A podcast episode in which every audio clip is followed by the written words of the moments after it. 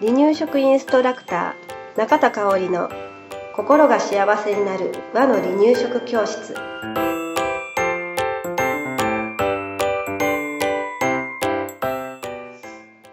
第89回です。番組アシスタントの山本智子です。よろしくお願いします。はいよろしくお願いしますえー、今日はですね、はい。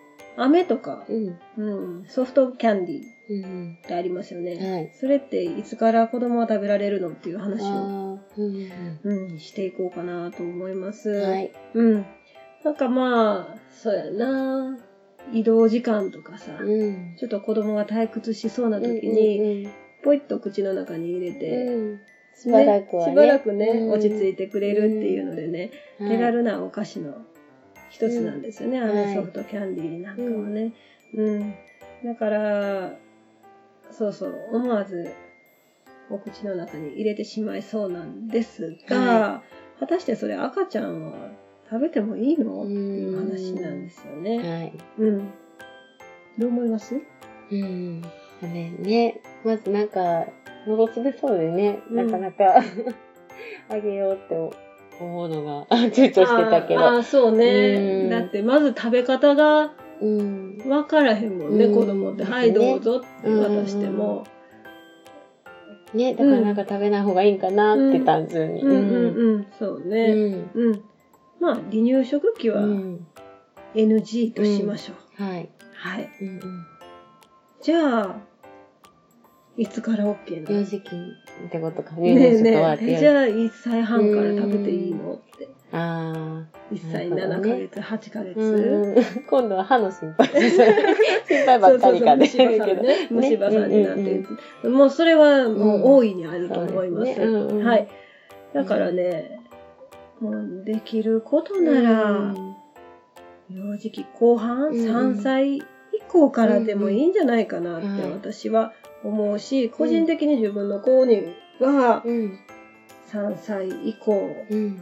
にしてましたし、うん今も頻繁には与えてないです。そうねうん好きなんやけどね。好きやね。もうなんか、それこそお菓子買っていいよって、うん下の3年生の子、なんか、うんお菓子選ばせたらもう、絶対そうでしょ。うん3年生なんであれ？やうちの3相性年生もそうやね。好み一緒お兄ちゃんは、うん中学生の方は、うんそんなにいらない。そうそう。そう、あの、ソ飴フトキャンディー嫌いやねんって言ってるぐらいだか感ら。じね、ほんでなんか、うん。妹にあげるで、また妹がゲットしたそうそうそう。もういいからそこまであげるみたいなね。ねそういう感じなんよね。ううちなんかおじいちゃんが好きやったからね、うん。あのー、おじいちゃんがポケットに入れてるのを下、の。下がね、すぐ見つけてさ、うんもう迷惑やわって思ったこともね、うん何回もあるんだけれど、だから彼女のアメデビューはおじいちゃんですね。あなるほどね。私がこれだけ気をつけてるのに、うんうんうん実の父ですけれど。に。うん。うん喜ぶしね。そうそう、そうそう、喜ぶからね、うんあの、孫が喜ぶから、ね、うんうんう、うんん。その気持ちはよくわかるのよ。わかるわかるうん 美味しいのいっぱいあるしね。だけど、うんお。父ちゃん、私がどんな仕事をしてるか分かってるとか言いながらね。なるほどね。そうそうそう。うん。そうなんです。もううんあげんといてって何回をうん。注意したことか、父にね。う。うんん。ちょっと話がずれましたが、う。うんん。だから、えーまあね、うん。幼児期後半？うん。そうですね。レビュうん。ーでうん。頻繁に与えない。はい。やっぱりね、よく見るのは、飴だったり、うん。チョコレートだったり、うん。えー甘いジュースだったりを頻繁にお口の中に入れてるうん。子うん。はうん。うん。虫歯が多い。歯がね、そう。歯がね、もうほんとかわいそうなぐらい全部虫歯のお子さんもまあごく稀だけど見たことがあります。ね。ううん。やっぱり何かね、会うたびに何かお口に入れてるんですようね。んあとね、こうぐーっとなったらもうもらえるという習慣がついてしまったりね、しやすいのかもし知れな。いい。うんうん、なのでね、あの、あんまり飴やソフトキャンディーだったり、うん甘いものをね、うん習慣にしないようんうですね。ん時間を決めて、うんえー与える、はい。っていうことで食べた後はしっかりと、あの、歯磨きまではいかなくても、ぐちゅぐちゅペーするとか、お茶を飲むとか、えーそういったことをすることを心がけてほしいなと、はい。ね、うん歯医者さんではないですけれど、うんうんうん、感じますね。はいうん。で、赤ちゃんがなんで、うん、ん食べない方がいいかっていうと、うん。まあ、食べにくいですようね。ん。まずは。うん。亀の場合、硬い。痛い。うん。噛めないし、噛めないし舐めることもどうすればいいかは難しそうね。うん難しいよね。はいソフトキャンディーなんですけれどね。うんまあ、ソフトっていうふうに言うてますけれど、硬いよね。痛いね。ね。ううん。ん。大人でも硬いよね、あれうね。ん。うん。よく噛まないといけない。うん。舐めて食べるっていう方法もあるんだけれど、うん赤ちゃんにもうあのサイズを舐めて食べるっていうのはすごくない、あすごい。あのーあのサイズをうん大人が赤赤ちゃんの口に対してあのサイズでしょ、ね大人があのその割合のものを食べようと思ったらすごいよね。まあね。じゃあ切りゃいいんか言われたらそうでもないけど、そうん。ない3つ分ぐらいあるよね。三つぐらいあるよねきっとねあんな食べられへん、食べられへん。で、あの、喉に引っ掛けるうん。可能性も出てきます。んね、誤嚥につながるということですね。で、他に言うと、グミやキャラメルも同じかなと思いますし、はい。例えばね、一つの資料として、うん。えー2017年の3月、消費者庁がうん。出している14歳以下の窒息事故の原因となった食品っていううん一覧を見つけたんですけれどね。はい。まあ、お菓子類っていうふうに総合的に書かれてるんだけれど、うん。お菓子類が103件のうち11う件ん。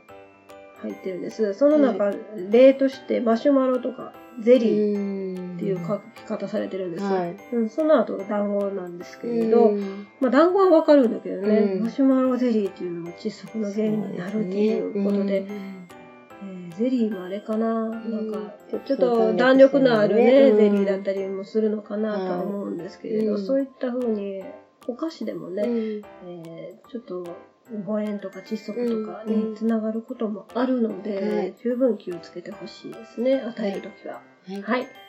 あとね、うん赤ちゃんが食べない方がいい理由としては、はい甘みが強いということですね。うんうんめっちゃ甘いよね。うん。甘い。うん。うん。で、この甘さになれるということは、味覚を形成する、この大事な時期に、うん。好ましくありませんね。うん。うん。あの、甘い味を先に覚えてしまったら、うん。他のものが、ね、美味しい。うんそうそう、感じないというか、うんなんかもっと甘くて美味しいものあるだろうってもう覚えちゃうんでね、ね。覚えさせなくてもいいんじゃないかなって思います。はい。で、たくさん食べれば糖分の取りすぎにもなるし、はいえーさっきからも話題になってるうん虫歯につながることにもつながります。うんはなのでね、気をつけてほしいなと思います。はい。ではね、うん。えー幼児食、うん。幼児期のね、えー後半以降に与える時のルールですね、うん3歳以降にもし与えるんだったらですね、うん別に絶対与えなきゃいけないわけじゃないですよ。うん。はい。頻繁に与えない。うん。うん。玉の楽しみにしましょう。うん。あと、量を決めるっていうことですね。うん。どんなおやつでもそうなんですけれど、はい一袋そのまま与えるうん。っていうのはやっぱりね、そうですね。子供に選ばせるのはよろしくないかなと、量をね。そうですうん、ね。大人が今日はこれだけねってうん量を決めるといいかなと思います。ははい。い。えー、3つ目ですね、はい食べる時のおうちルールを作りましょう。例えばね、1週間に1回だけよとか、うんお出かけする時だけよとか、はい。お家のルールでいいので作ってみるのもいいですね。はい。うん。私の家もね、ん市販のおやつルールを作ってますうん。が、はい。お小遣いを持ち始めた彼ら、彼女らは、まあ勝手に、ね、そうやね。でもうすぐね、歩いてすぐにね、うん。駄菓子屋さんがあるんでね、行ってるんですけれどね。うんまあまあ、それはそれでいいとして、ねあの、うん駄菓子屋さんで買う彼女たちのお小遣いで買えるものって言ったら知れてるので、うん。いい経験もできるしね。そうそう、お買い物をするという経験もできるので、それはいいかなとは思ってるんだけれど、うん。家としては、うん。あの、おやつをそこまで常備してなくて、すね。ううん、置いてるものといえば、うんおせんべい、おかきが多いんですよね。うん。うん我が家の場合はね。あとは、いただき物のお菓子とかね。そんな感じなんだけど、はいスナック菓子だったり、うんチョコレートだったり、うんその、うん。そういったもの、駄菓子っていうんですかね。うんは、えー本当にごくたまに、うん週末に、うんいや、今日はちょっとお菓子パーティーしようか、うんうんみたいな感じで食べてます。だからはい各家庭のおやつルール作ってみるといいかもしれないですね。うん。はい。うんでね、食べた後ですね、はいできれば歯磨きするのが一番かなと思うんだけれど、はい。うんさっきも言ったけど、できなかったら、うんえーぐちゅぐちゅペーうんとか、それでもいいかな。うんうんうん、お茶を飲む、うん目覚ましを飲むっていうことを、えーしてもらったらいいかなとはい。思います。はい。うん。あのー、幼児期にさんになってもね、うん。絶対与えてはいけないものには、今お話ししたものは入ってないんですけれど、やっぱり、おやつ全般に言えますけれど、子供の好みばかりを聞かないっていうことですね。美味しい方、甘い方を選んでしまう。選んじゃう。ううん。ん、で、親が、ううんん、それはっていうものをうんを選ぶんですよね、子供っそうて。ね。う、うんんうん、そうそう。うん。だからね、うんえー基本親ルーうんルなんです。おやつ買うのもね。うんうん。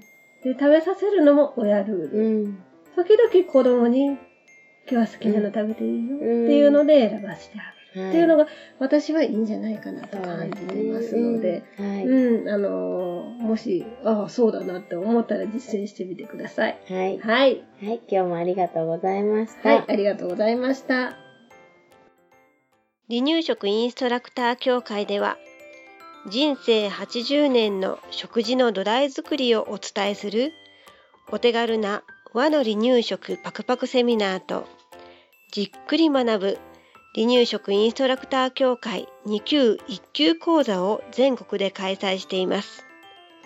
また、2018年11月からは、離乳食の専門講師を育てる離乳食インストラクター養成講座を行っています。詳しくは、離乳食インストラクター協会ホームページをご覧くださいね。